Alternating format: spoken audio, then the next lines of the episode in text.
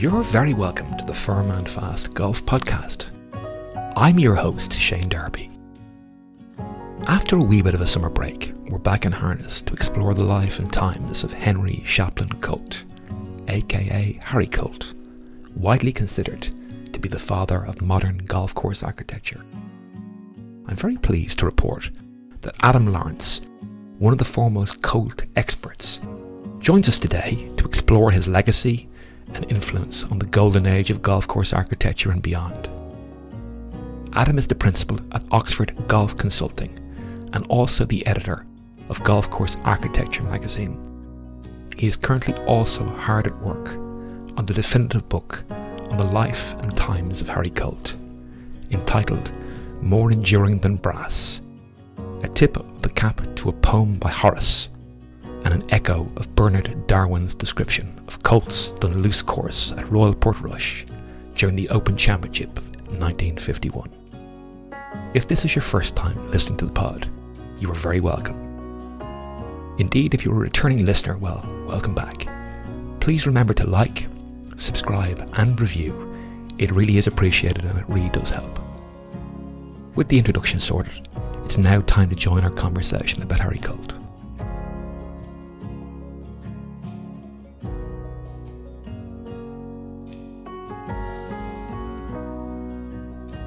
Hi, Adam. You're very welcome to the Firm and Fast Golf Podcast. It's great to have you here.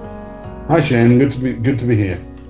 Super. Listen, I've been following Paul Larson, the superintendent at Royal St George's, on his Twitter account for most of the summer.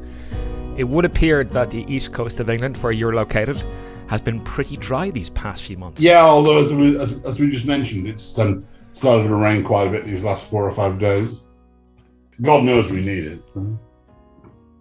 Paul's rain dance has done the trick. I'm just interested now how your beloved Princes has fared with the lack of rain in southeast England this summer. I must confess, I've hardly, I've hardly been at Princes this year. I was there about a month ago and it was dry, very dry. But I think they're just about all right. Those guys have got, you know, those guys have got plenty of irrigation water on in, in the story if they need it. So. Good stuff. Well, listen, just as an introductory piece, and for the benefit of our listeners who don't know who Adam Lawrence is, you might just give us a quick intro to who Adam Lawrence is. Well, do you want me to start at the beginning or, and go forwards, or do you want me to start at the end and go backwards? Whatever you wish, my man. Whatever you okay. wish. So, um, I have been, well, let's gloss over the um, first 30 odd years. Um, I've been a journalist all my life I left university. And in 2005, when I was working for a publishing company in Leicester called Tudor Rose, the head of editorial, um, I got involved in the launching of GCA magazine. I was the only member of our editorial team who was a golfer, so it became my baby. And over the years, I spent more and more time on it. In 2012, I lost my both my parents in 2010 11 within five months uh, and inherited a certain amount of cash from them, which gave me a bit of freedom. And I decided to leave Rose and go solo in 2012. Uh, since which time I've spent my all my time trying to report on report on golf design and then living doing just that. I do PR for various companies in the golf industry. I edit GCA on contract, and as you know, I've been writing um, Harry Colt's biography for too damn long. And I guess, given the fact that you are indeed currently writing a biography on Harry Colt, I can think of nobody better to explore the central role that Colt played in creating the profession of golf course architecture. In essence, this is the first episode of our Old Dead Guys series from a course design perspective. Obviously, Harry's influence was felt directly and indirectly, far and wide through mainland UK, Ireland, France, Belgium, the Netherlands, Spain, North and South America, South Africa, Australia, New Zealand, and Japan, if I've not left anywhere out there. For those listeners that may not be aware, I think probably the best place to start is a brief outline on the Colt family tree of partners, associates, influencers, and influences. We'll investigate some of these avenues specifically as we progress chronologically through Harry's life, his experiences, and his, his achievements. Well, so Colt obviously was the founding secretary of Sunningdale from 1901 onwards. And from 1907, he started to transition into being a golf architect. In about 1909, when he got the, the job to create Stoke Poges, uh, Hugh Alison became the former founding secretary there, and, about, and pretty much at the same time started assisting Colt with his work. The first hard evidence that we that we have of Alison as a golf architect is a drawing of Luffenham Heath, which, if I remember rightly, was done in 1911 or 12. And Alison and Colt were partners for the rest of Colt's life and almost Alison's life. He died not that long after Colt. Colt first met Alister Mackenzie in 1908 when he was asked to advise on the design of Alwoodley, which obviously Dr. Mackenzie, who was a founding member of the club, wanted to do. I think the committee were pretty nervous about handing over their their course project to somebody who had no no experience of, of the question altogether, and they said, "Well, okay, you can do it, but we're going to get an expert in to um, review what you're doing and tells you not barking completely on the wrong tree." Um, Colt and Mackenzie became friends, and post World War One became partners. Although it was a pretty semi-detached partnership, they weren't together for very long. After the split with Mackenzie in the early twenties, John Morrison came on board as, as eventually the third partner and Morrison lived into 19, early 60s and kept the, com- the company name going until his death.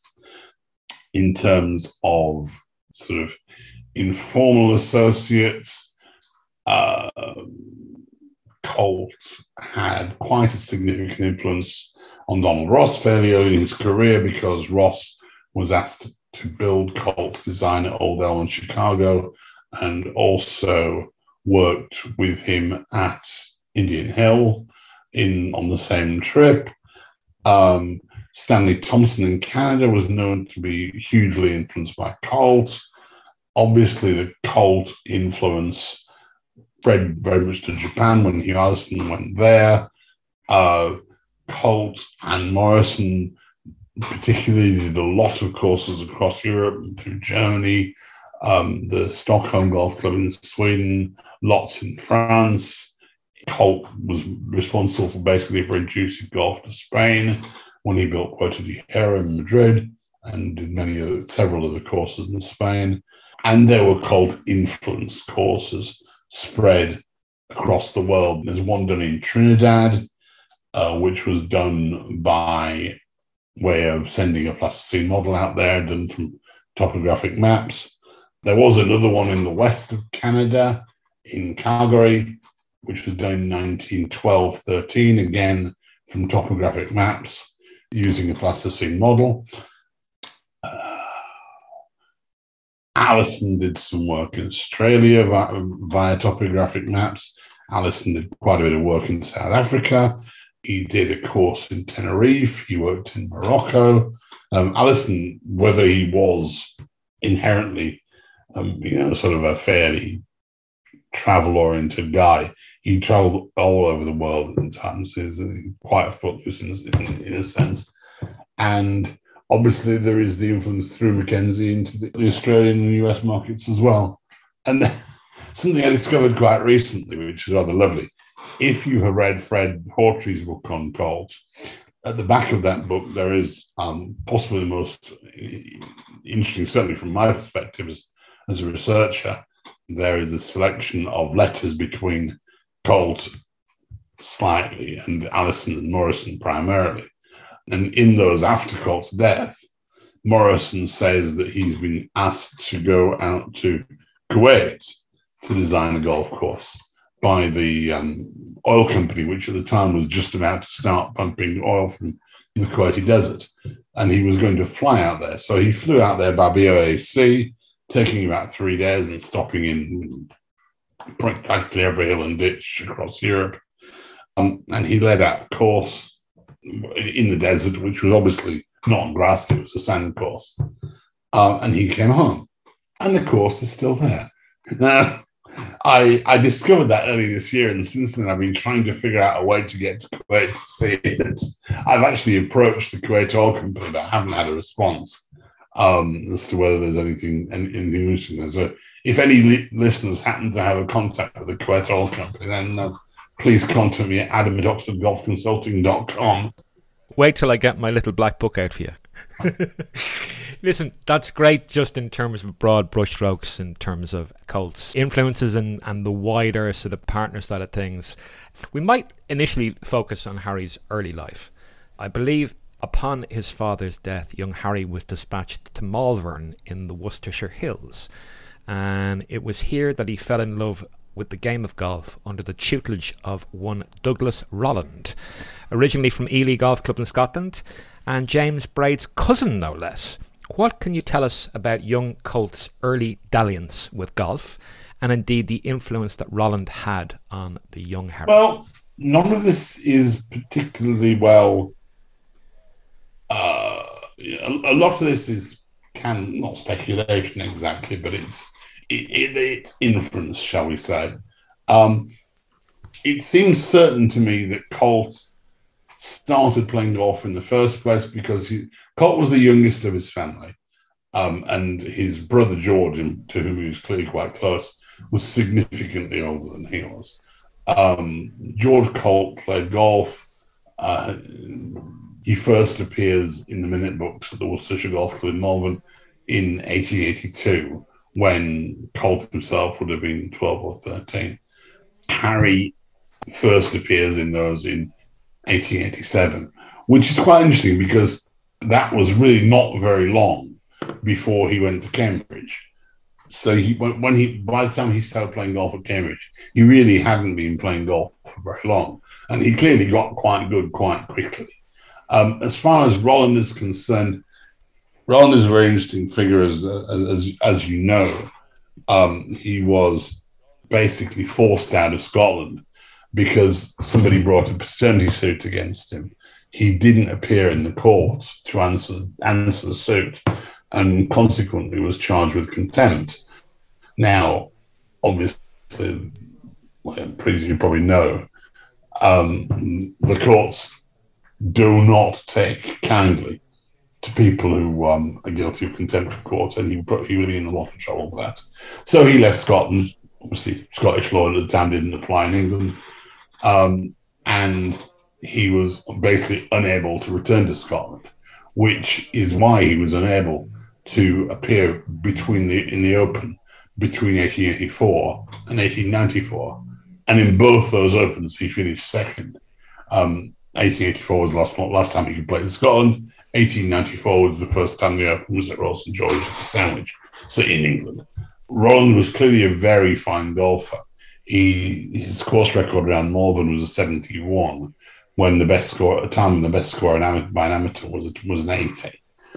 Um, he stayed at Malvern until 1890. Then he went to um, the Limpsfield Chart Club, which was the first course on the Surrey Heath. And then he went to Rye in 1894, and that's when he and Colt met up again, I believe. And obviously, they, they together were responsible for the second iteration of the Rye course. It's interesting. I wasn't aware that, that Harry hadn't started until nearly about the same time that he went to Cambridge, because obviously he was at Cambridge, I believe, between 1887 and 1890, following in his father's footsteps at Clare College, obviously studying law. I'm led to believe also that he captained the Cambridge golf team during his time at the university, and undoubtedly, by the sounds of it, became a, a very good player pretty quickly. Just looking at his record in the amateur championship over the following years, I believe he had three quarter-final appearances, with his best result being a semi-final appearance in 1906. How important do you feel that the friendships and connections that Harry made at Cambridge uh, were to the direction of travel that his career would take him? Well, it's certainly where he became very deeply involved with golf. Um, as I said, he first appeared at Malvern in their minutes on April the 13th, 1887. That's 12 days before he matriculated as a um, as an undergraduate at Clare. At Clare. Now, Mike Morrison, the Cambridge golf historian, has done a lot of research into this, and there is no evidence of Colt playing golf in Cambridge in his first year. He appears in the club's records not until 1888 and November 1988 at that, so the very end of the year. Uh, at which point he has been playing golf for less than two years. So mm, you know, I I think that he either felt he didn't have time to play golf because Cambridge because he was too busy studying, or alternatively he felt he wasn't a good enough player. Um, when he first appears at Cambridge in November 19, 1888, sorry, he is off a handicap of six. As I say, now at that point, he's been playing golf for less than two years. So he's a six handicap within two years of taking up the game. So that tells you something about how he played. The same day, he was he was elected to the club committee, which is something of a surprise, you know, considering how short a time he'd been involved. And he plays for the university for the first time in December and, and is in the top match. Um, he plays his first varsity match in, in March of 1889. Um, and he's at number three of the team. And he, he is made captain of the club um, in May of 1889. So he's only been in the club for six months and he's, and he's made as captain. Um, so, you know, as I said, the evidence is sketchy, but the, the, the, what is very clear is that he got good quickly. Um, he remained captain of the club for several terms, and in March of 1890, he captained Cambridge in the varsity match against Oxford, which they won by one hole. They scored by holes, not by matches in those days. Um, in terms of Cambridge's influence on him, in, in terms of friendships, Tommy Linskill, the founder of Cambridge Golf, was somebody who was a friend of his for a long time. And Linskill was a St Andrews man. So I, I, haven't got evidence of this, but I suspect, bearing in mind that Colt joined the R&A in 1890, that Linskill might have proposed him as, a member. Um, he became a member of Littlestone in, I think, 1891, in Littlestone in Kent, um, proposed by a Cambridge friend and colleague. And obviously, Littlestone is not that far from Hastings and Rye. And it makes me wonder whether that was that had an influence on his eventual decision to settle in that area. But a lot of the key Cambridge influences happened after he left university. So John Low, for example, who was a very close friend of Colt's and obviously a very key influence on golf design in those early in those early years, Low was at Clare as well, and it often been suggested that the two were friends at university. But Low only arrived at Clare after Colt had, le- had left. Darwin similarly was a friend, but was not there at the same time. He was there quite a few years later. A few years later. Um, so, in terms of connections, obviously Cambridge is important, but in terms of direct, direct key friendships that were lasting, I think it's perhaps um, his actual years in Cambridge were perhaps more felt to be more influential than they actually were. Uh, I, I, think the foundation of the Oxford and Cambridge Golfing Society in 1897 um, or 8 was extremely influential. You know, it, it's funny, just as a, a complete aside, and I know I've mentioned this particular picture in the podcast, I think, with Stephen uh, Proctor. But a good mate of mine was actually in Rye Golf Club probably last year and took a phenomenal picture, actually. This was just up on the wall. the Oxford and Cambridge Golf Society versus the Dublin Golf Club, I think from 1904 or 1903, something like that. And there's Darwin, there's Alison, and there's uh, Stuart Paton, etc., etc., etc. Stuart Paton, incidentally, did not attend Oxford or Cambridge, but was was, was admitted to the society as sort of. Uh, they made him a member because he was a good guy and a good friend and a good friend of a lot of people. In in strict terms, he shouldn't have been in there. An, an honorary member, yes, but just for, for what he did in Woking, that's probably allowed if we sort of move on, obviously Harry, as we've said, did law at Cambridge, and his brother George as well, and his brother. Beg your pardon. Although he was not. His father George, interesting, started off as a solicitor, but then became a barrister towards the end of his life, uh-huh. which is interesting, but yeah, not germane really. Obviously, he practiced law in the town of Hastings anyway, in East Sussex. Uh, Rye Golf Club, I believe, is located approximately 13 miles from Hastings. Mm-hmm. It would appear that Colt joined Rye not long after its founding in 1894, and as, as you mentioned earlier, he, he was also entrusted with the help of his former mentor, Dougie Rolland, to revise the original course at Rye. The new course would open for play in April 1895, I believe.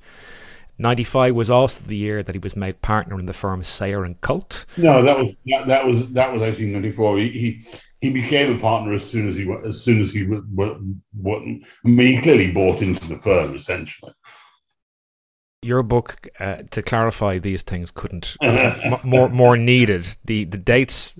It's funny when you try and do a bit of research. The dates actually are all over the place, and I know as as as as other historians and writers sort of say, well, at the end of the day, trying to have everything 100% is pretty much a, uh, a fool's errand. So, but thank you for correcting my mistakes.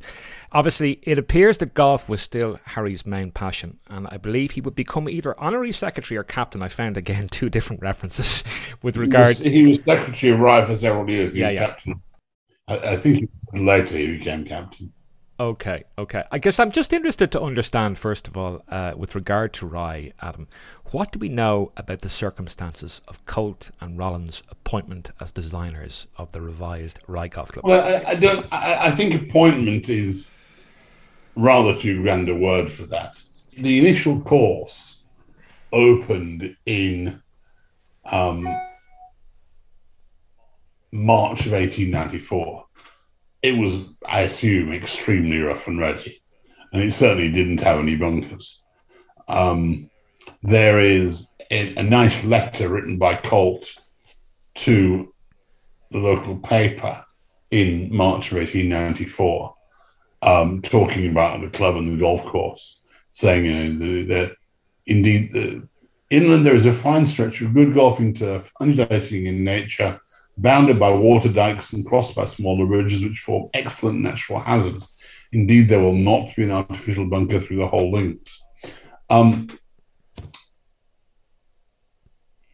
yeah, he and Rolland added quite a lot of bunkers, so that clearly didn't last very long. Um, but that initial course was obviously pretty damn pretty damn rough, and it was almost straight away that they started to re- to, to, to, to create the um, the the the, the Colt Rolland version, which which opened in April 95, 1895. Sorry, I keep saying 1995. Um, as I say, I, I, think to use the word appointed is a rather grand scheme. In those days, there was no real such such thing as golf architecture. Your Tom Morrises and your Tom Dunns might swing by and spend a day walking across a piece of ground and saying, "Put a tee here, put a green there, put a tee here, put a green there, maybe dig a bunker here, maybe dig a bunker there." That was it um, and if you didn't use Morris or Dunn, you might hire another pro, another local pro. And clearly, obviously, Rolland was the club pro. He was the obvious choice to help them redo the course. uh, as well, also, he was the pro. He was there all the time, and he was in a good position to provide a lot of labour. Colt was the best golfer in the club and clearly a lot of the other members deferred to him in that respect. So I, I suspect it, it, was a process of Rolland was the person they asked to do the job, and Colt came became involved by default almost. So, so right, right place at the right time. Oh yeah, absolutely. Obviously, I'm just just kind of keen to understand if Colt ever collaborated with Rolland post Rye, or was Rye the only collaboration he had with Rolland from a design perspective? There is evidence um, that they looked at a couple of other projects in Hastings when Rye was first mooted. There was no golf. Uh, the Hastings and St Leonard's Club opened at almost exactly the same time. Now that was a sort of cliff top downland course outside Hastings. It wasn't the links. Um, and it was originally laid out by Tom Dunn. In 1895, they added a second nine, which was Colton Rolland's work. Uh, they also advised in 1899 the Bexhill Club, again, pretty close by, on a potential move that didn't happen. But that is basically as far as I can prove anything between in, in terms of him and Rolland working mm-hmm. together. You know, I, I have I've not played Rye yet, but I do understand that essentially essentially the, the golf course as it is currently is routed in and around and over and through a big dune spine that kind of runs runs down through the property. I'm just kind of wondering if, if what's there right now, how how related to the 1895 revision of Rolland and Colt. Uh, the, the, course has been revised a lot over the years, and on many occasions as well. There are bits here and there are bits there. As I understand it, what's there now is mostly the work of Sir Guy Campbell. How much original Colt there is still there, I do not know and have never had chance to investigate that that closely. Okay. But I don't think it's that much. Cool. If we sort of move chronologically through a few further signposts, obviously 1897, Colt and John Low, who you mentioned previously, were founding members of the R&A Rules Committee, and we will come back to one of the more pressing concerns that they had with regard to ball technology in the early uh, years of the ni- 1900s. Uh, 1898, Colt, Low, and Horace Hutchinson co founded the Oxford and Cambridge Golf Society. Rye Golf Club became and remains home of the society to this day. I guess we sort of see Colt in 1899. The Royal and Ancient uh, employed their very first full time secretary and, and advertised their intention to, to do so. Colt applied for this position. Um, interestingly, his application included high profile testimonials from renowned golfing luminaries of the day, including multiple amateur championship winner and rider Horace Hutchinson, Samuel Mure Fergusson, who laid out the original course in New Zealand, mm-hmm. uh, and would go on to captain the R&A, and finally Arthur James Balfour, prominent amateur golfer, former Chief Secretary of Ireland, who would indeed succeed his uncle Lord Salisbury as Prime Minister in 1902. Balfour was a member of Rye from pretty much its foundation, and there's quite a lot in the papers of the day written about Balfour appearing down at Rye to play golf. He must have been on that train down from London quite a lot. uh-huh. Plenty of spare time, but the stands of it then. So, um, Colt was unsuccessful in his uh, application. I'm just wondering, as a complete aside, do we know anything of Colonel Elliott, who I believe became? Yeah. So um, basically, as you know, the R&A decided to appoint its first paid secretary in 1899. Interestingly, um, the motion to engage a paid secretary was, was, was proposed by at an AGM by Herbert Fowler, whether he had anything in mind. Fowler was was born to a very rich family and lost his, all his money on several occasions. He was a terrible businessman. So um, but anyway, Colt decided he would apply for that role.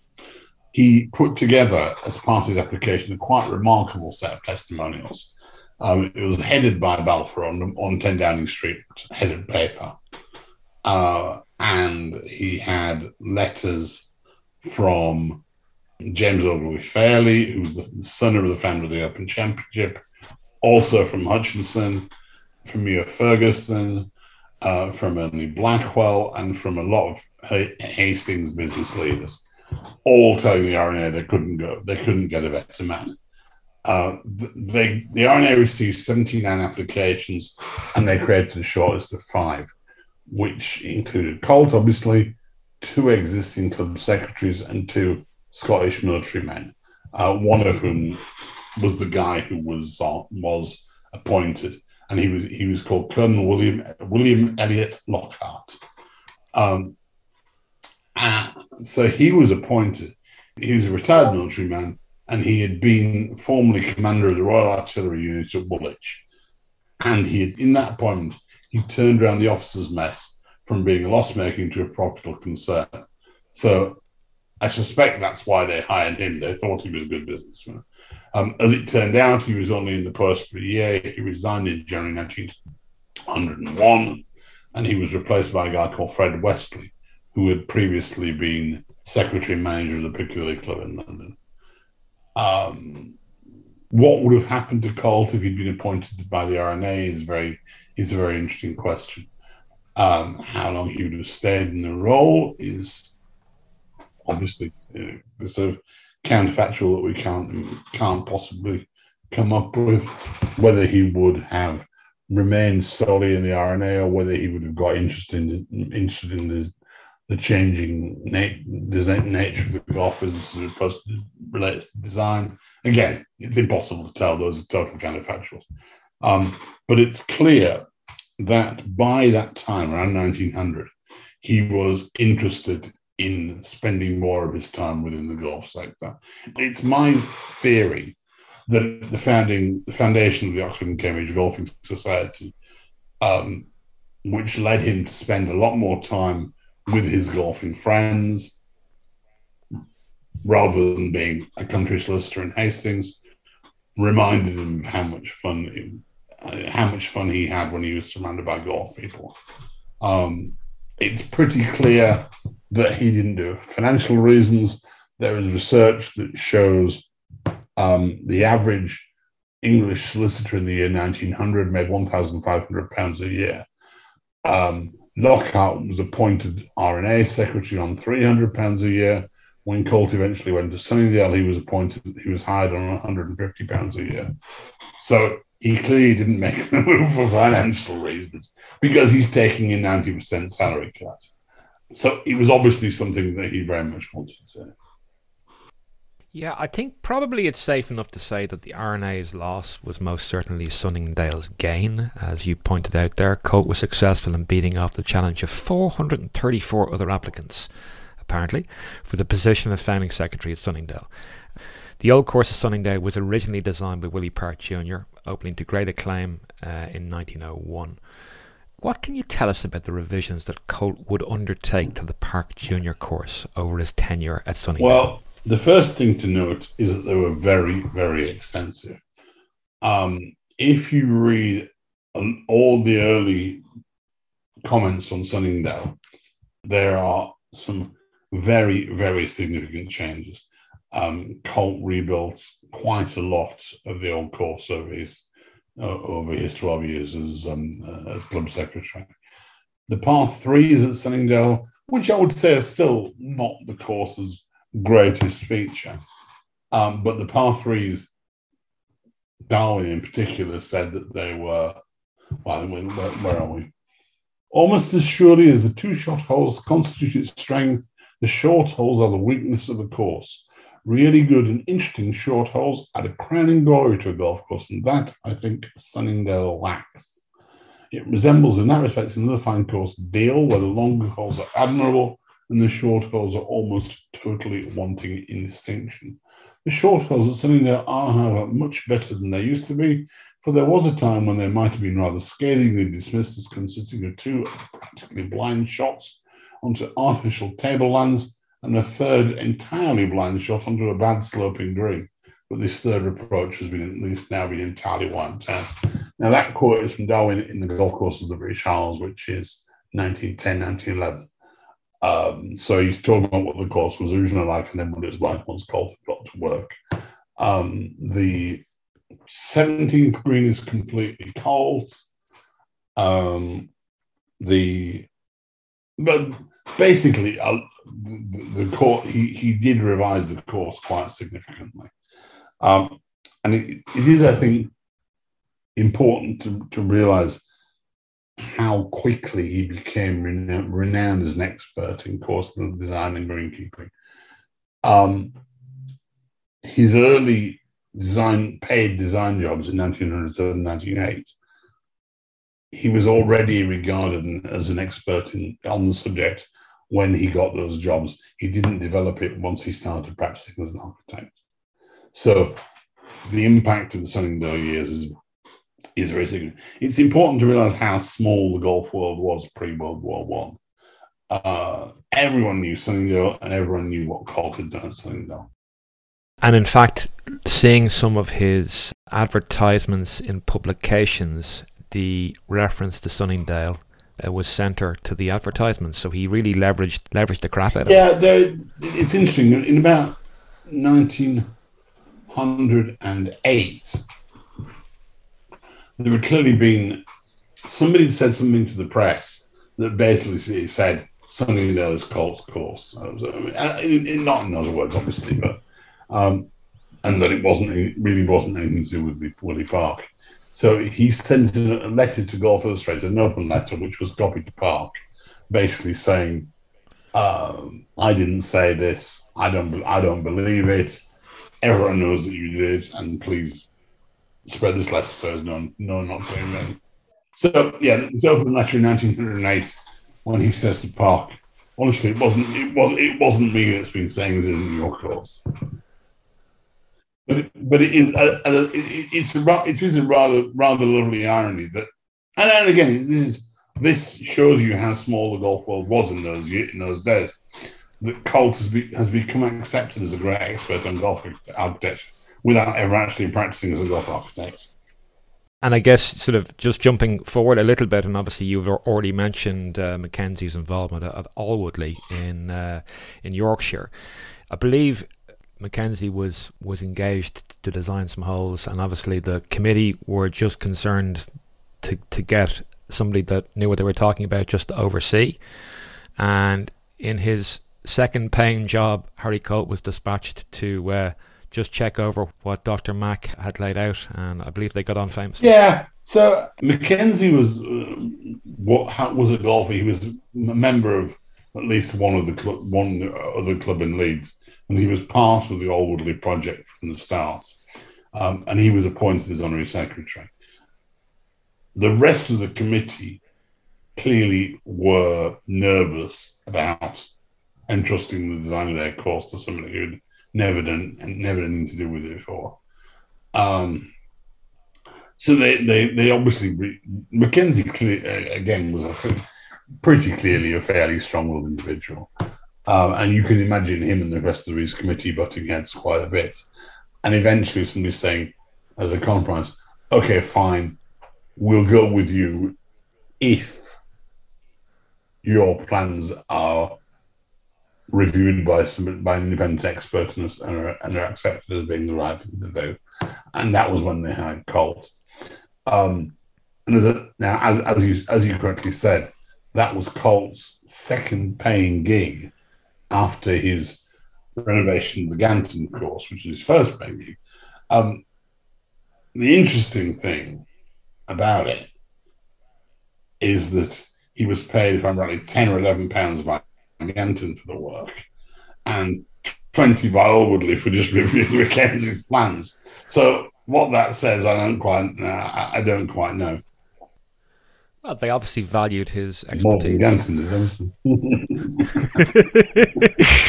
Look, we, we might just sashay a little bit into the rules furore of 1902, which obviously related to the introduction of the Haskell ball.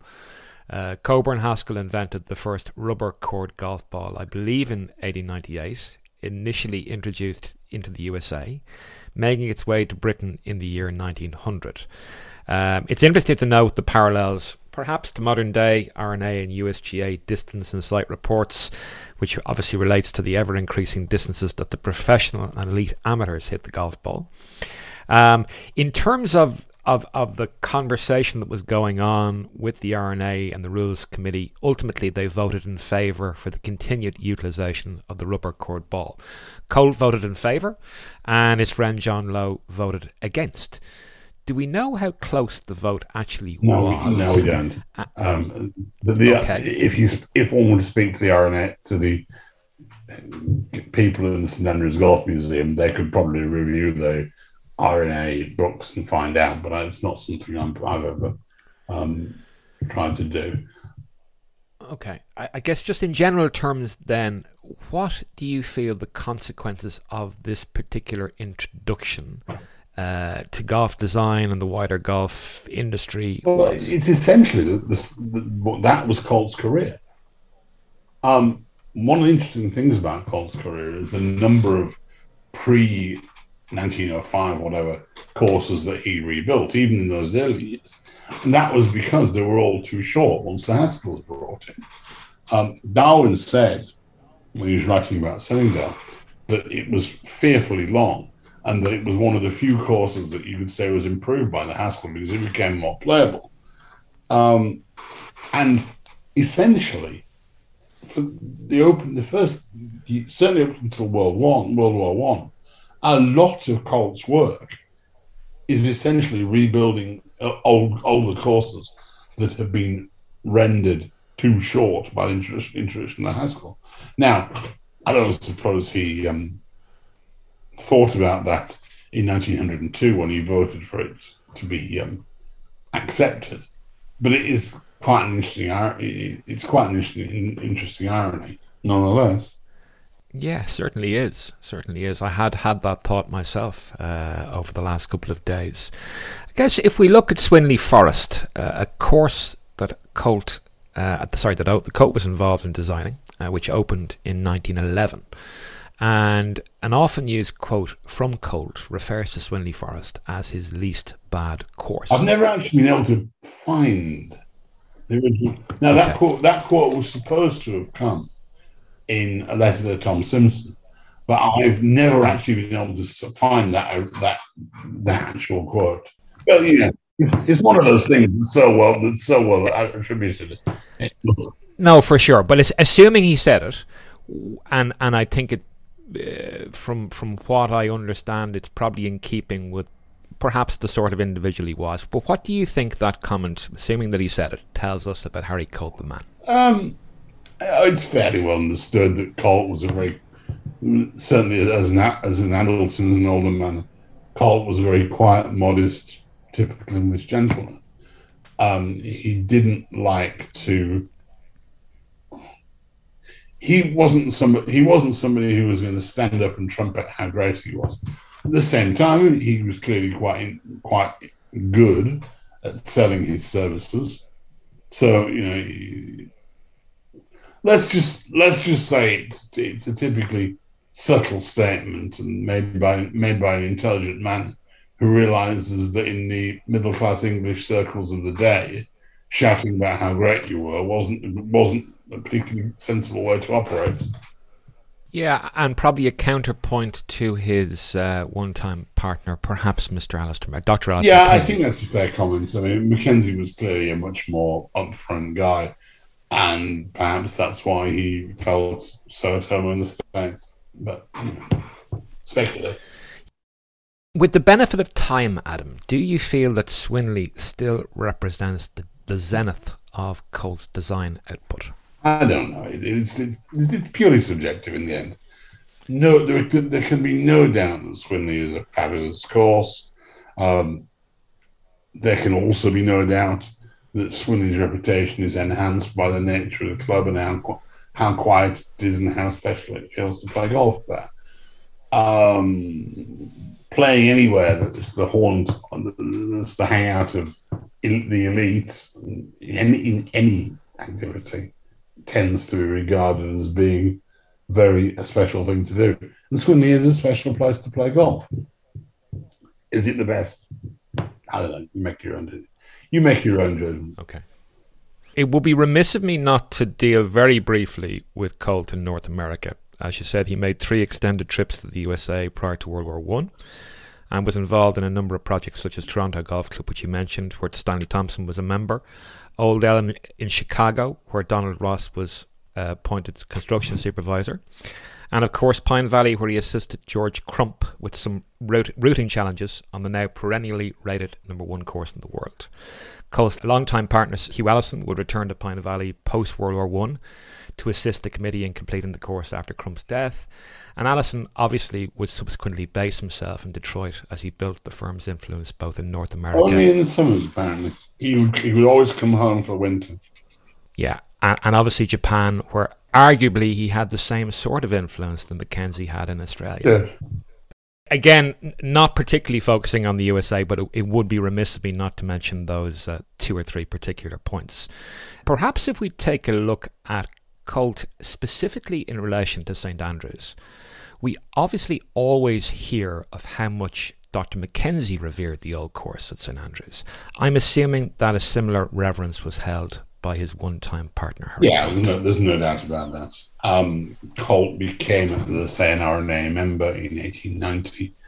Um, he won the R&A's Jubilee Vase competition, which interesting was a handicap competition, and obviously he was one of the club's elite golfers. Um, but he won it twice in 1891 and 1893.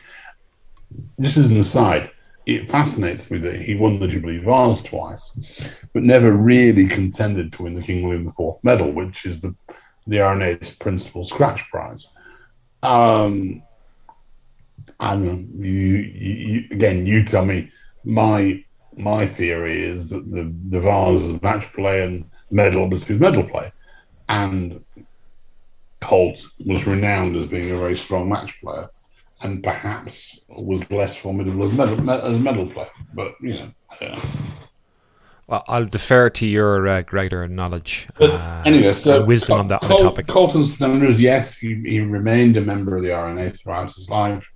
Um, he actually proposed Dr. Mackenzie as a member. Uh, Mackenzie obviously was not.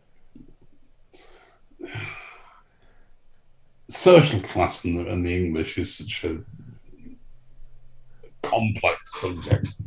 But Mackenzie was born and brought up in Yorkshire, and although he was a Cambridge man, he was a medic, and he probably didn't mix in quite. He didn't appear doesn't appear to have played golf in Cambridge, uh, at Cambridge rather, uh, and so he he didn't mix in the same social circles as Colt did. Mackenzie and I, about as, as a of interest, went to the same school. But uh, one of the interesting things about Swinley, Colt's father, as I said, was a, was a, was a barrister. I a big sister who became a barrister. So Colt was very solid middle class, but he wasn't by English establishment standards that posh. It was an anonymous middle class existence. By the time he gets to Swinley, it is some very elite people involved. The Earl of Derby is one of the people involved in the foundation of the club, and all the and at the time it was known as Lord Derby's course. So by that stage, Colt is mixing and hobnobbing with some of the grandest people in the country. So you know, it's interesting of, of how he's gone up in the world. Um, Mackenzie was not in those social social circles because he's stuck in Leeds and the elite don't hang out in Leeds.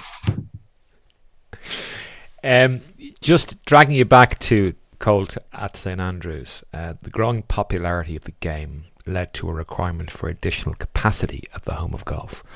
Colt was selected as designer for the new Eden course. Claude Harris was obviously appointed as contractor, and the course was open for play in April 1914. Do we know, out of interest, who else may have been considered to design and build the Eden course? I don't think anyone wants to be quite honest. Um, so, gestation of the Eden course is quite complex. Basically, in about 1911, 1912, there was a, a significant drought, and the old course suffered really badly. The old course at the time was free to play. Uh, and because it was controlled by the town, owned by the town by, by, by the town, it was not possible just to say we're going to propose a charge to play the golf course. The new course, which had been funded by the R&A, um, you had to pay, but you could play the old course for nothing. So there was an, a very long debate about imposing the first green fee on the old, on the old course, and what was eventually decided was that they would impose a fee, but if ground could be found, the revenues from that, that from that green fee, which was called the tariff, uh, would be used to fund the creation of, uh, of a fourth golf course.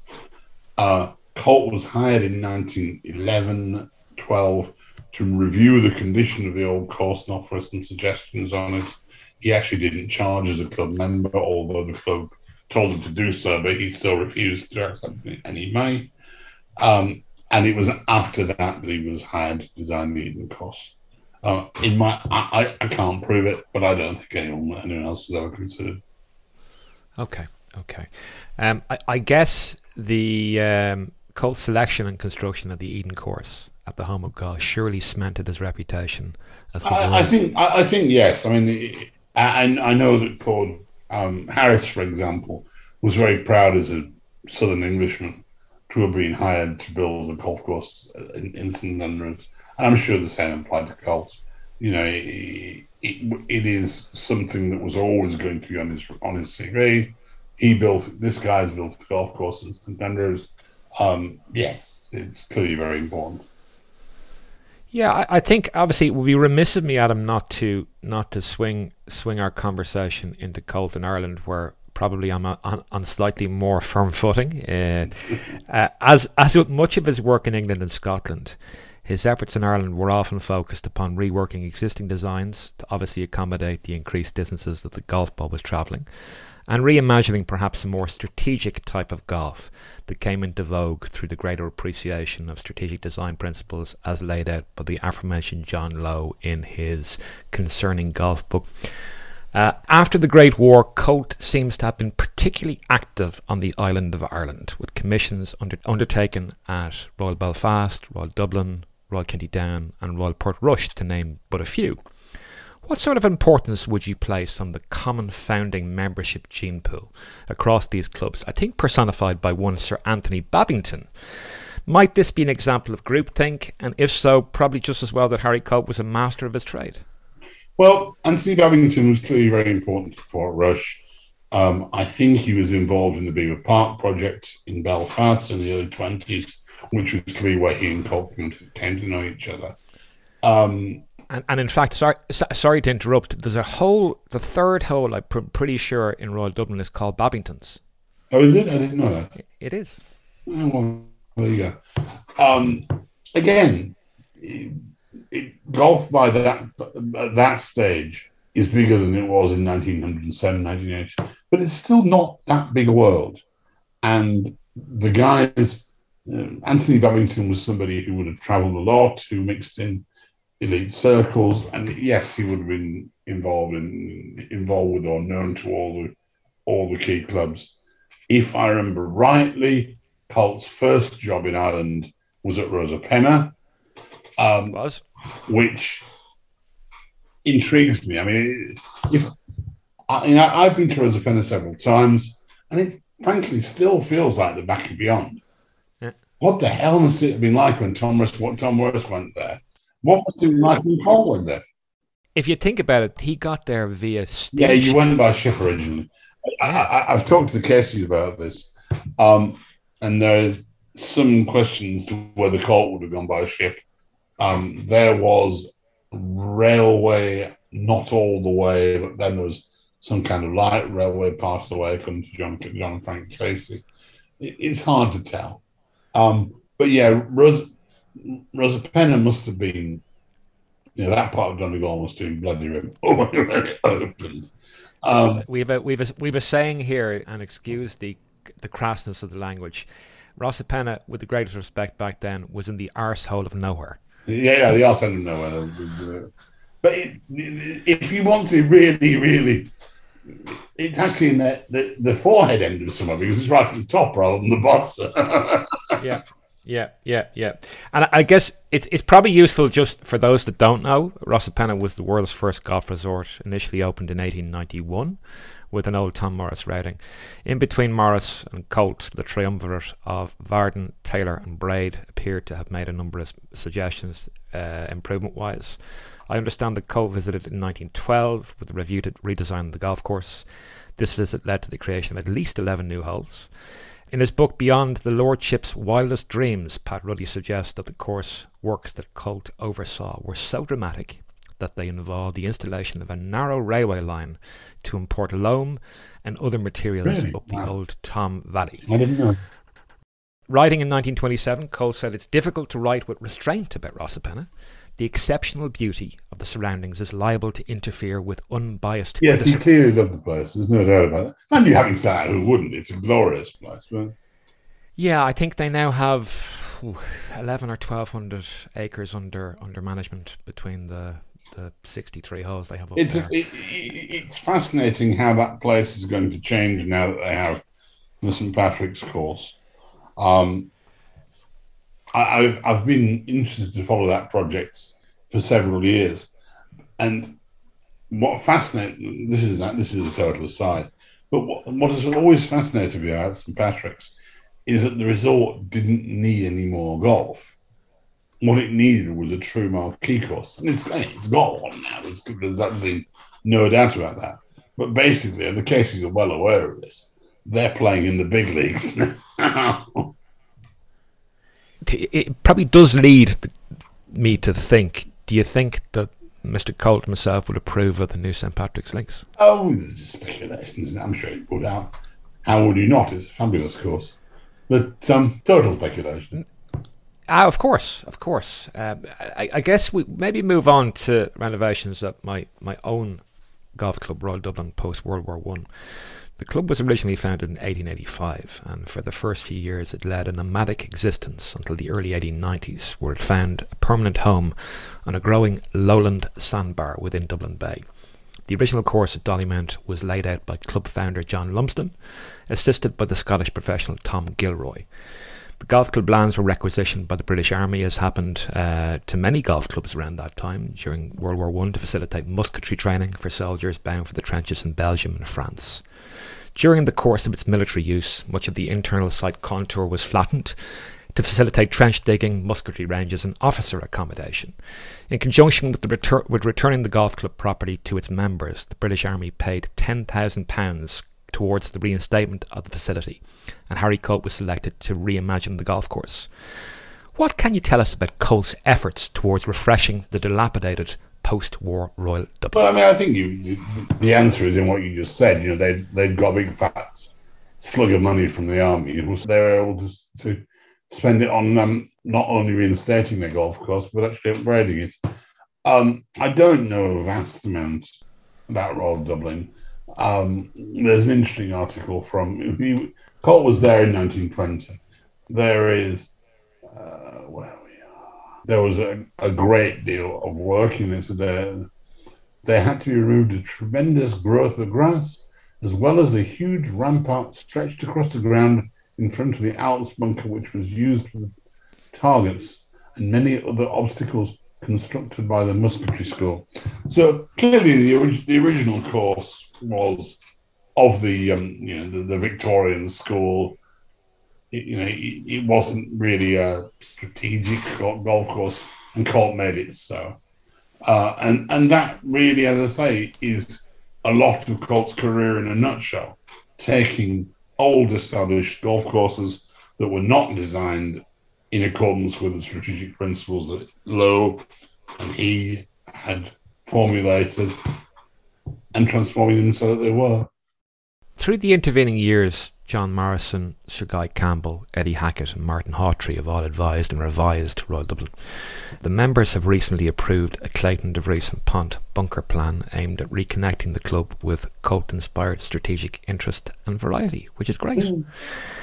I, again, and, and this is probably more just reporting on something I suspect you won't know a huge amount more than this with regard to Portmarnock, but it does appear that Harry Colt visited Portmarnock Golf Club in 1919, and a report was issued to the committee with respect to suggested, suggested improvements and amendments.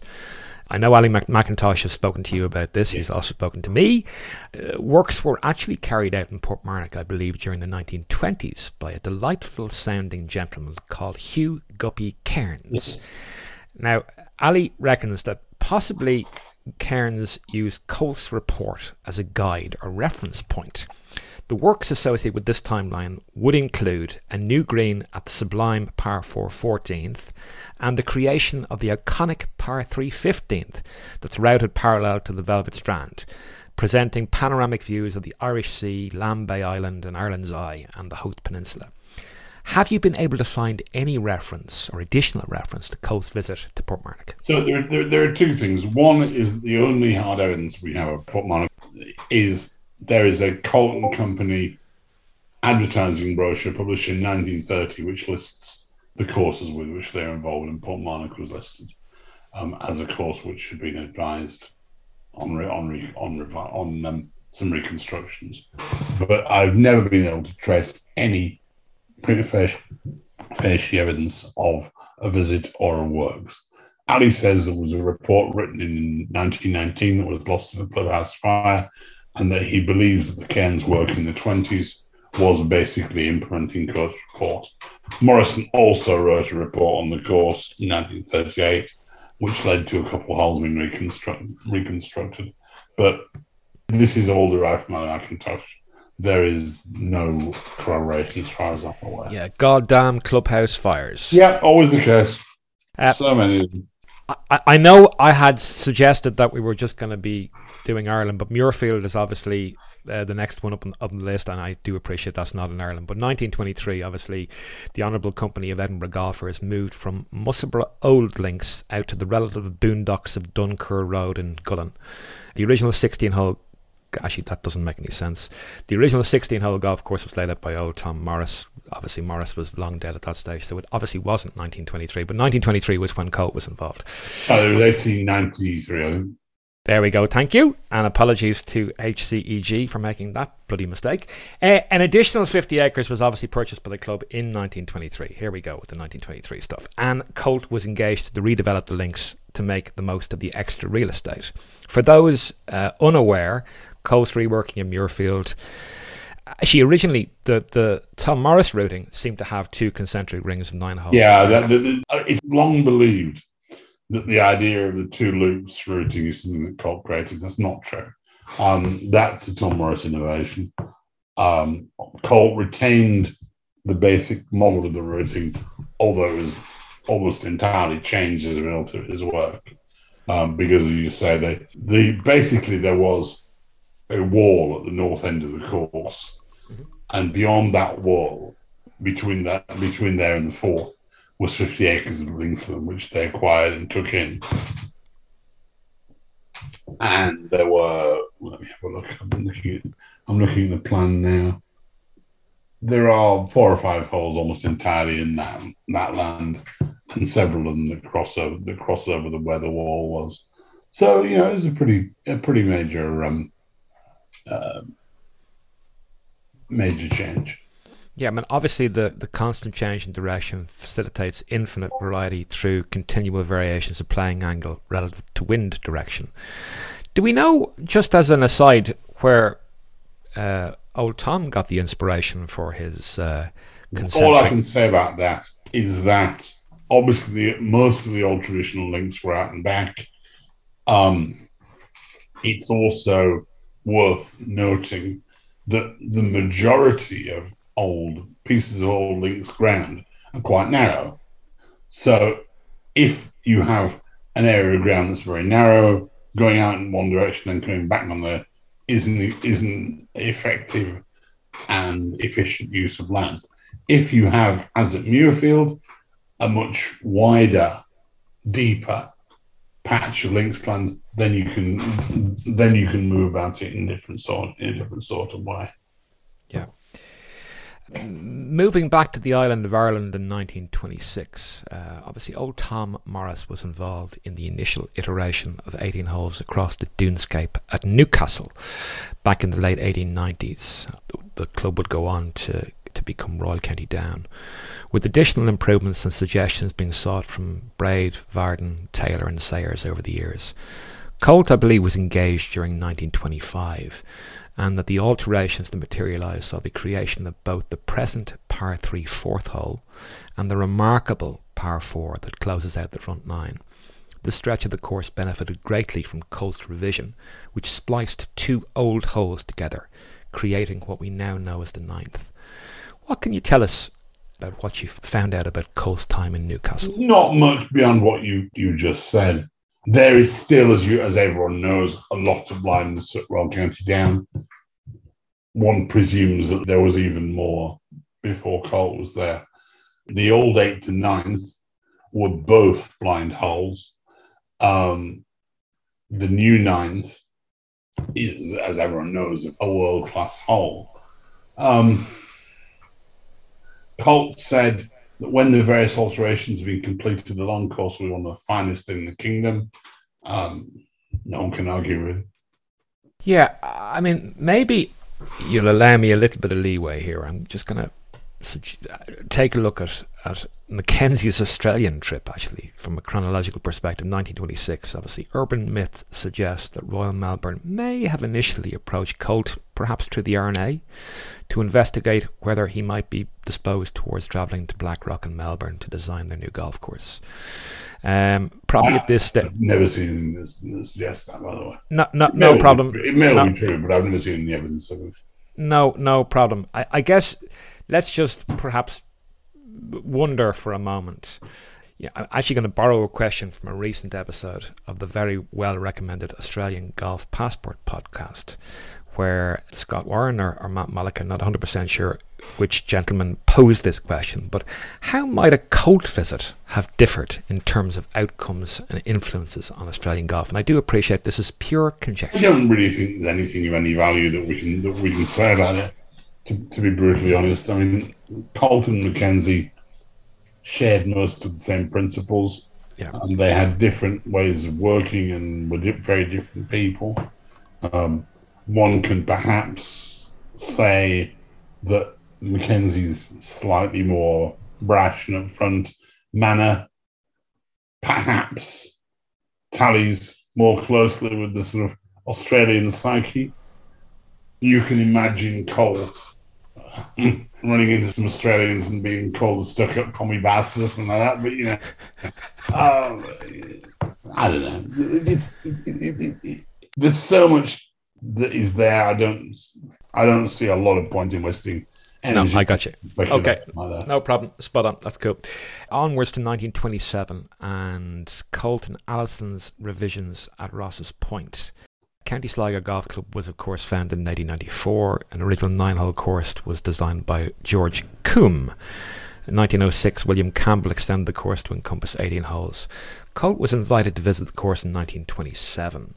Ultimately, what have you been able to unearth of note with regard to the redevelopment of County Sligo? Not a great deal, really. Um, there's an interesting article from January of 1927 that says Colt's been invited to come over and then just a few bits and bobs from 28.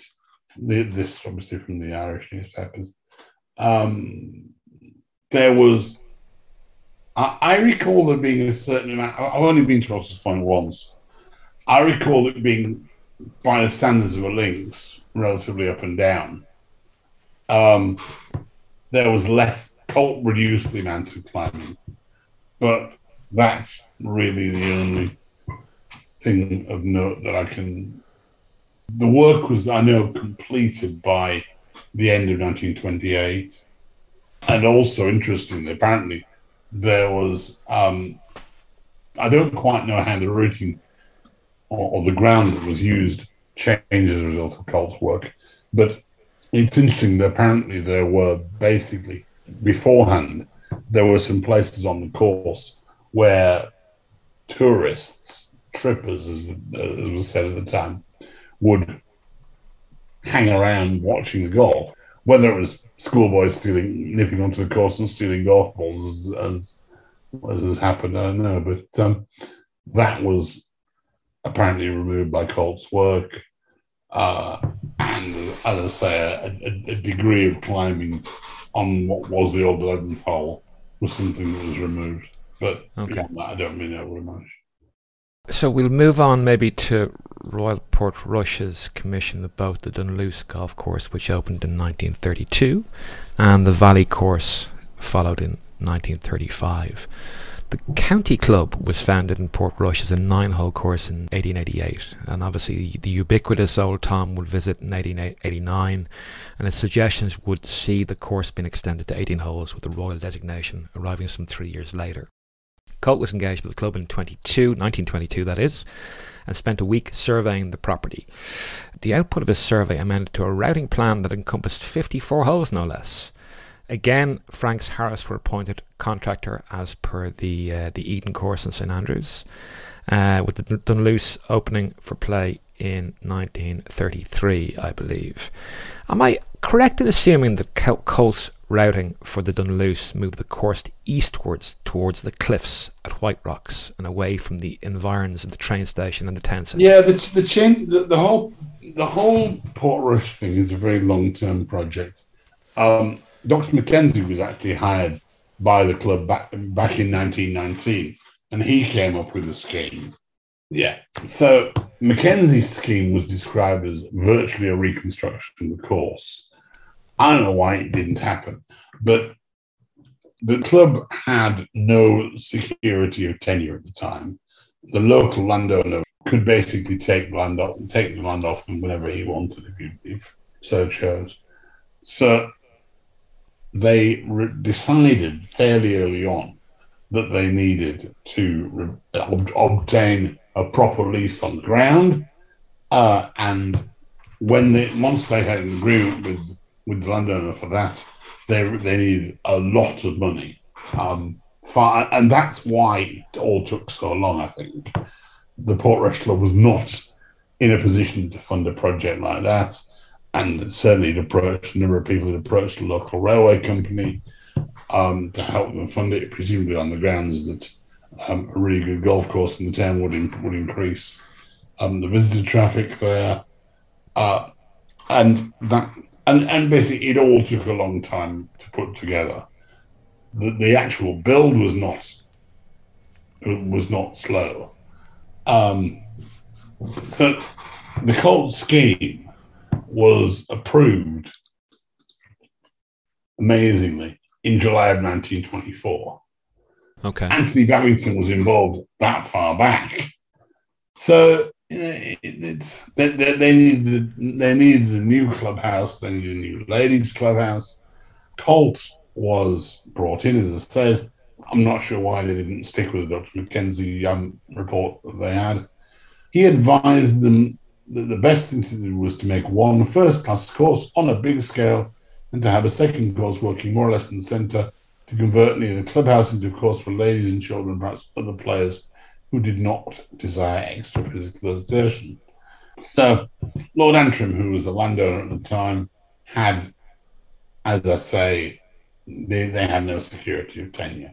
And that was the first thing that they wanted to sort, and then they needed to, they needed to sort the money. I imagine the depression made that rather more, rather more difficult. But by 1931, 32, they had figured out a way to fund it, and they and the course opened, as you said, in 30 in July 1933.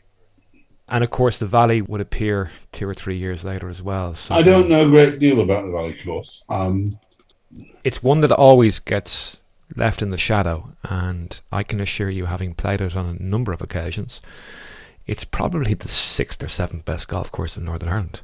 It's that bloody good. Like the interesting thing, as I understand it, about the Valley is that it's almost apart from the holes that were lost to re, to build the two new new holes for the for the Open. Yeah, it's almost exactly as Colt left it, um, which is pretty interesting. There are not many of those.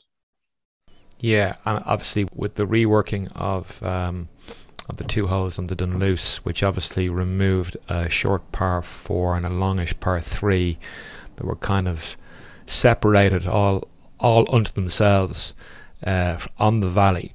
there was a couple of this thing is that the 18th a new hole it's a short par four and maybe one of the par fours in the back nine was extended into a par five there's one or two additional new holes I think uh, that M&E have been involved in mm-hmm. uh, in terms of the revision with the new holes or onto the onto the, the they're changing the um the uphill the uphill par five I believe and they're, they either are or have redone the green the, the green the seventh hole okay Okay, no, I haven't. I haven't been up since since May, but I didn't play. Only played the Dunluce, so I, I wasn't. I wasn't down. No, I meant on. I meant on the Dunluce. Oh, beg your pardon. So one of the new holes they're cha- they're changing. Yeah, the, the, the, the, the par five. Par five that, that Martin okay. built. I believe they're redoing the green. Okay. Okay. Or interesting. Interesting. Interesting. I, am sort of interested just to take a look at, and one one thing I haven't given you an advance warning on this. One of the omissions that I, I didn't mention was Colt's involvement with Royal Liverpool. What, if anything, do you know about uh, about that? Well, that was done in, in a number of different iterations. Um, he was there at least twice in, in 1913 and then again in um, 23, 24. Um, interestingly, Colt and Hoylake were, were, both born in the same year. The, the club dates from 1869, as, as did Colt. Uh-huh. Is a fascinating place because it was obviously it was somewhere that was that went below the radar for many many years, having having lost the Open for about the best part of fifty years. And but at the time, it was regarded as one of the very greatest golf courses. John Low was massively a, a, a lover of Hoylake. Colt introduced the um, the uh, we um here we go.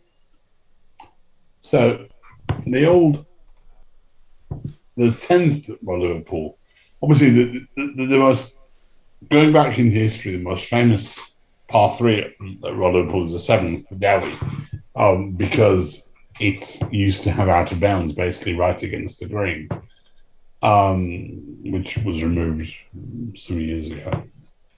And that was regarded by Darwin as being one of the best short holes in the world. One of the other famous holes in the old, the, the original hole was the 10th, which had a big punch bowl green. Colt basically removed it and created a new green up in the, up in the dunes.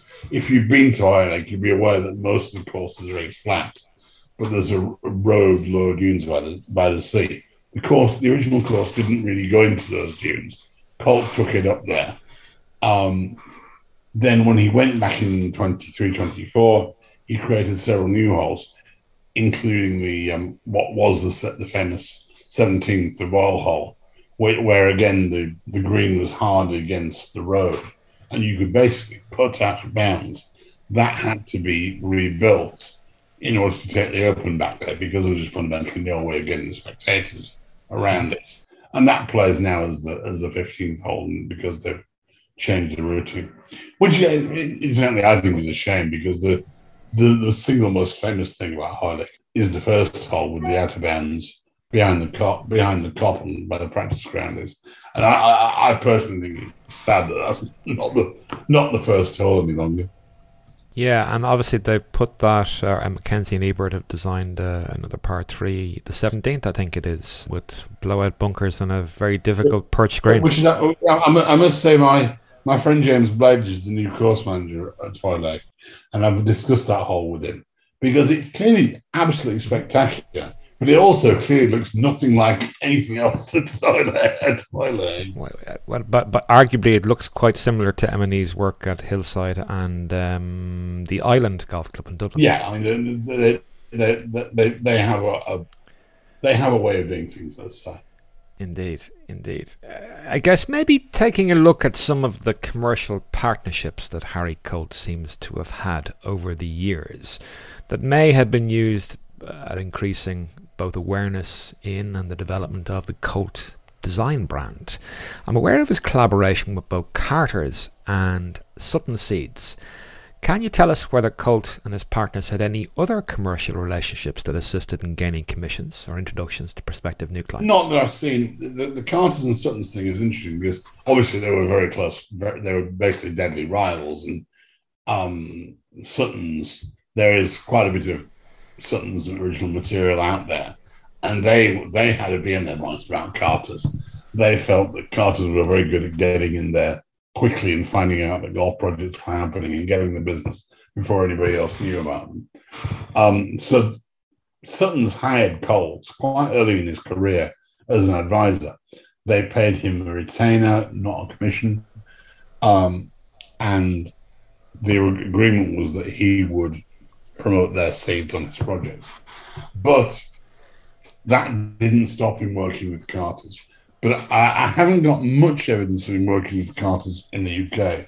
But Carter's were absolutely fundamental to his work in North America.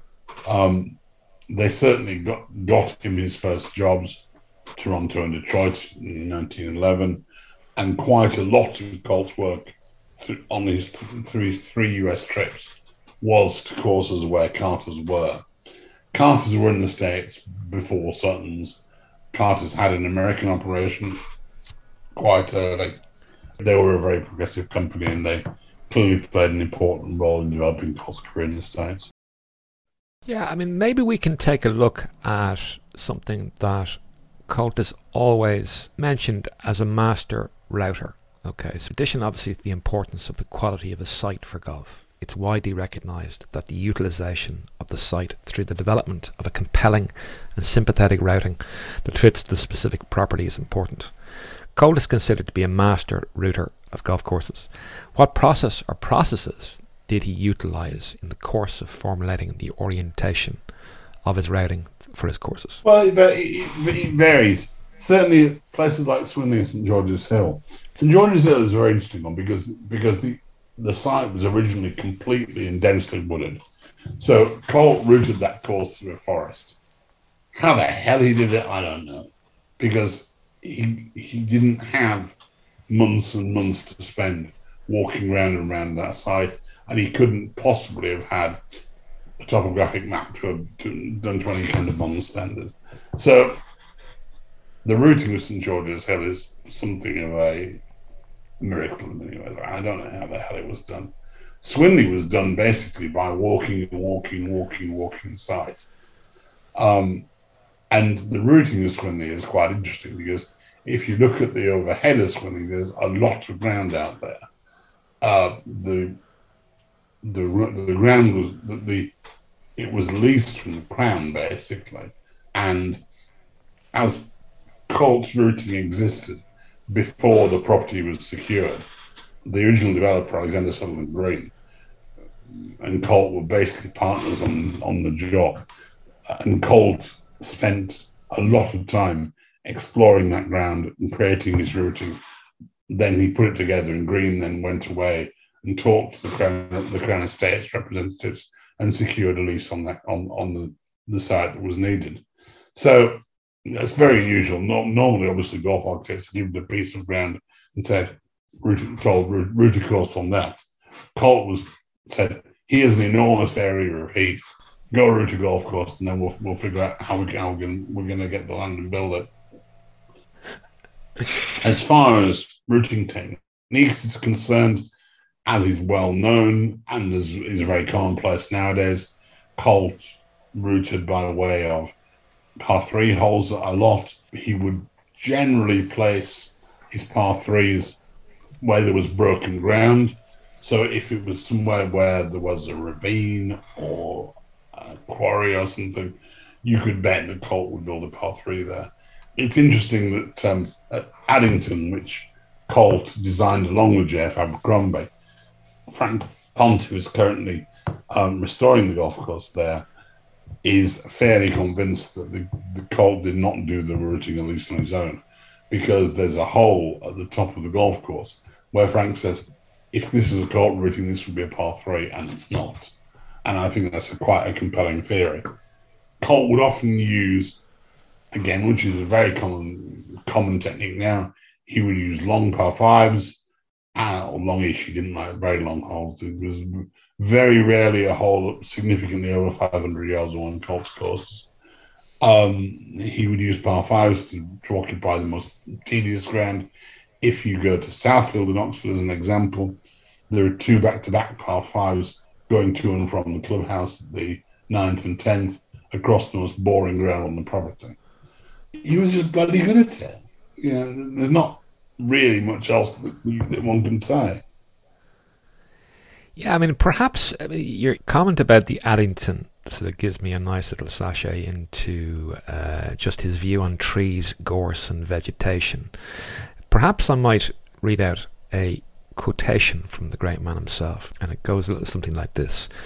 Where the ground is covered densely with trees, it is often possible to open up beautiful views by cutting down a little additional timber. It would be unwise to create narrow lanes required for play. Every endeavour should be made to obtain a free and open effect.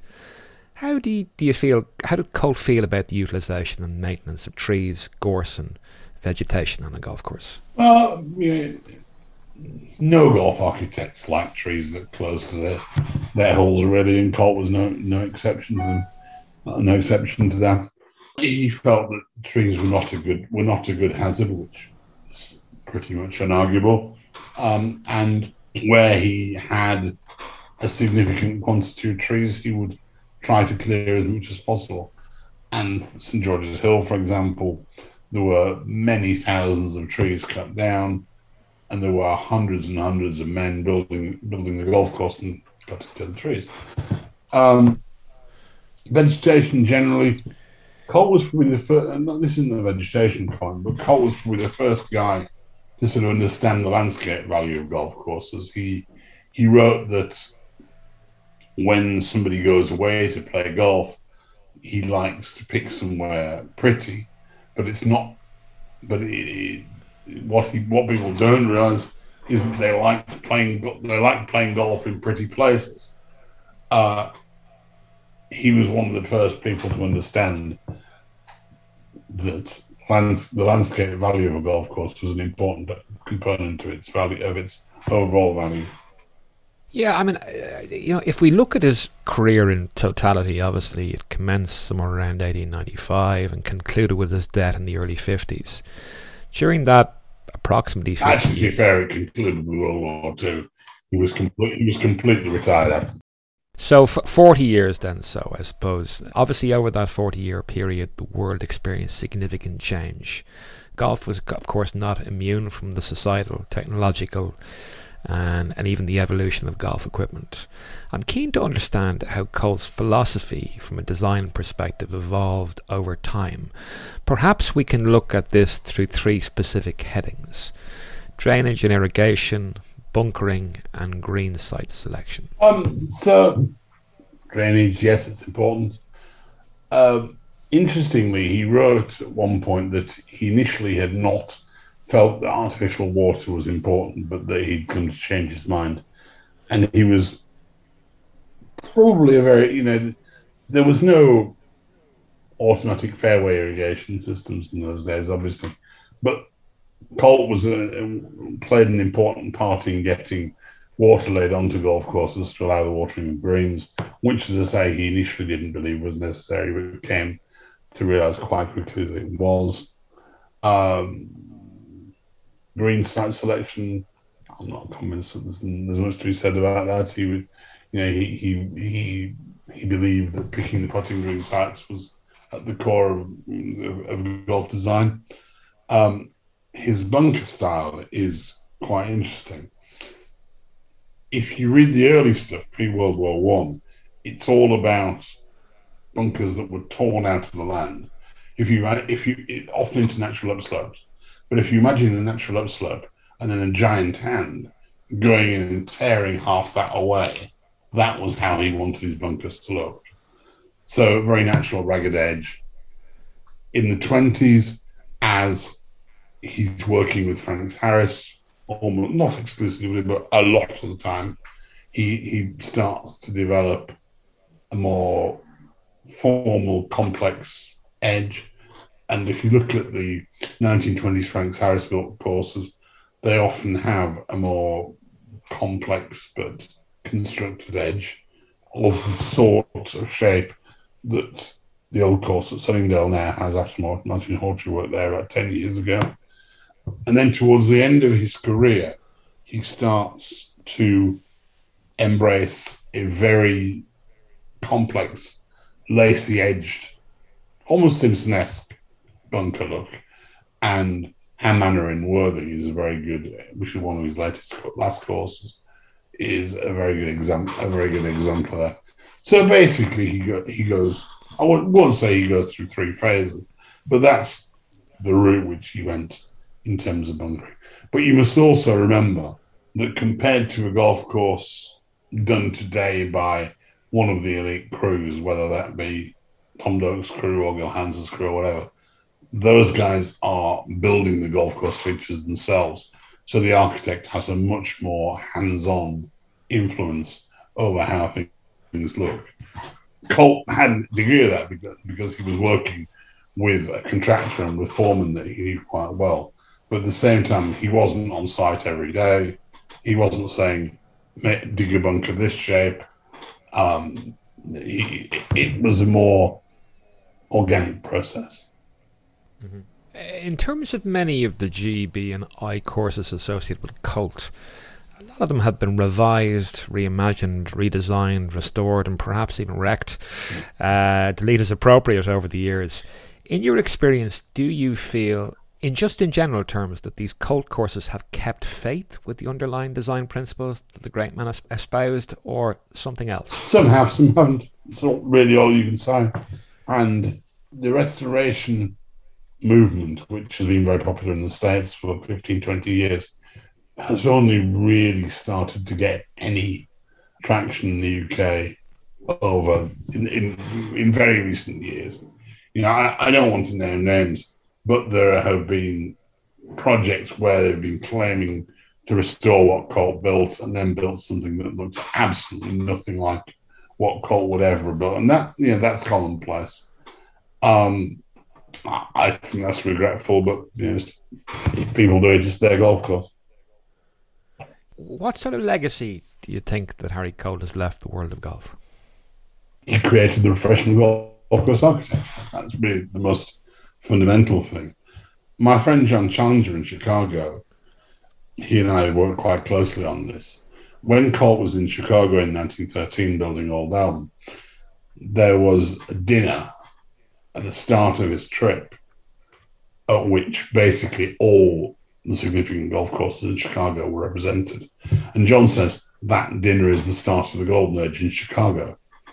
And essentially, Colt created the golden age, is my basic contention. Yeah, that's not a bad legacy, is it? No, that's not. In terms of his writings, you chastised me relatively recently on Twitter when I suggested that the great Harry didn't write that much. It appears, though, through your research for the book, you've uncovered significant heretofore forgotten writings from Cole Stretch. It's all, it's all, but it's all very busy, Shane. There are not huge art. There, there, there, there, there isn't a, apart from his books and essays on golf, on golf course architecture, there isn't an article that says, this is my philosophy on golf design by Harry Colt. It, there's a bit here and a bit there and a bit elsewhere. And that's really it. I suppose for those looking to uh, gen up a little bit more on um, on Colt while waiting for your, your new book, More Enduring Than Brass, the books available heretofore are Fred Hawtree's book Colt and Co., published in 1991, which I believe is out of print. Uh, Peter Pugh's Creating Classics, published in 2008. Anthony Galtz's book on Colt and Alison's work in North America, which was published in 2018 and available online. Tony's working in a second edition of that as well. Oh, very good. Okay, there's obviously also a number of publications with chapters and articles written by Colt. These books include The Book of the Links, first published in 1912, and some essays on golf course architecture, published in 1920. That sort of concludes the Colt element for the time being, but I'd like to understand you obviously founded Oxford Golf Consulting in 2012. I'm interested to understand what sort of projects you get involved with on behalf of golf clubs that may seek to take advantages of the services that you offer. I've not been doing that much recently, but essentially, obviously, I'm a marketing and journalism guy um, who's become very focused on history.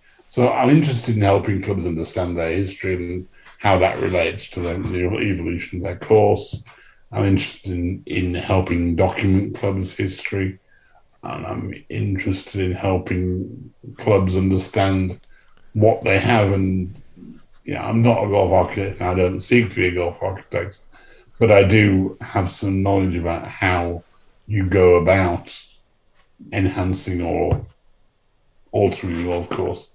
And I'm interested in helping clubs not mess up their golf courses fundamentally. fundamentally. There have been a lot of golf course projects that have resulted in something that was not better than where they started. You know, if I could have a legacy, it would be I, I, it would be reducing the number of those projects. Yeah, so I, I guess to a certain degree, maybe you're fulfilling a degree of the role that Bradley Klein does over in uh, the United States, just to, as as Bradley says himself, just Bradley's giving, quite hands-on with some of his projects. Yeah, he's what, what does he say, suggest that giving the golf club committee or the golf club a bullshit radar in terms of uh, trying to understand. Uh, the questions to ask and the and the systems and, and processes and procedures to go through in terms of you know briefing properly and understanding what you can and cannot do. Yeah, that's, that's not, not a bad, not a bad assessment. Obviously, you have also you're the the editor of Golf Course Architecture magazine, which you mentioned in the introduction. Yeah, and let's get back to writing the October issue. issue yes, well, I'm keeping you from from that particular deadline, but thank you very much for facilitating the conversation in in the midst of all of that. Um, I'm just interested to know how you've managed to pivot from business journalism to writing about your passion for golf course architecture. It was a complete accident.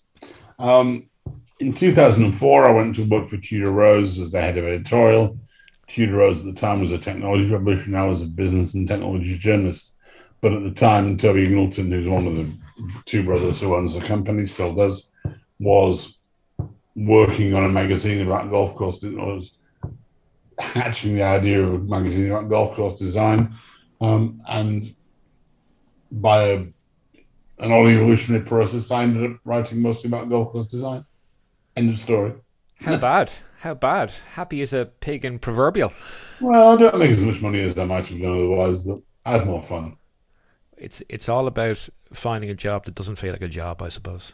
Yeah, no, that's a good. It's a very good assessment.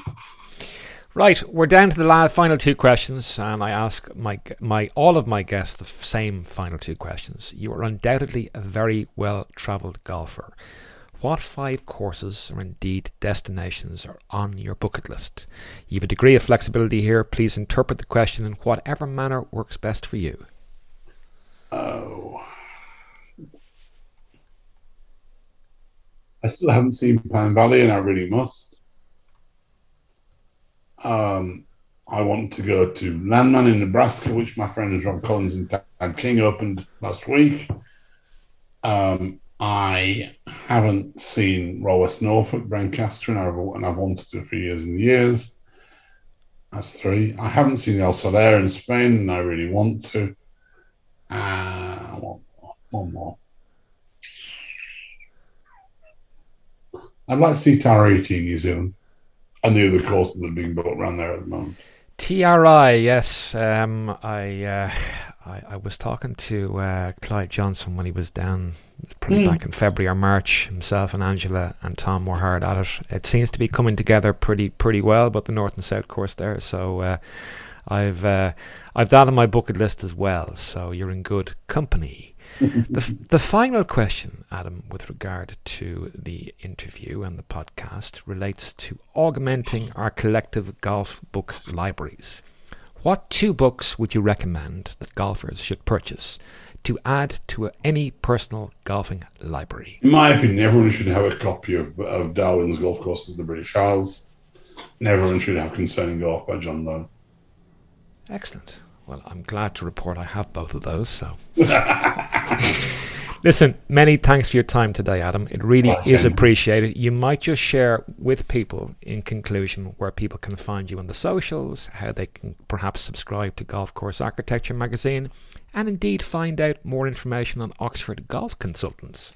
Well, let me think. Um, I'm on Twitter. I'm at Oxford Golf Cons. On Facebook both as myself and I have an Oxford Golf Consulting page. We have a website, obviously. Um, for golf course architecture, you should visit golfcoursearchitecture.net, where we publish news regularly, and also the magazines are available, and you can subscribe to the paper magazine. Um, that's about it, really. Well, I'm sure that the new Colt book will be a triumph upon release, and I look Yeah, forward to pre- pre- pre- pre-ordering my copy. Let me put it. Let me put it this way, Shane. My initial thought when I started work on it was that I wanted to launch the book at the Portrush Open in 2019. Mhm. I didn't.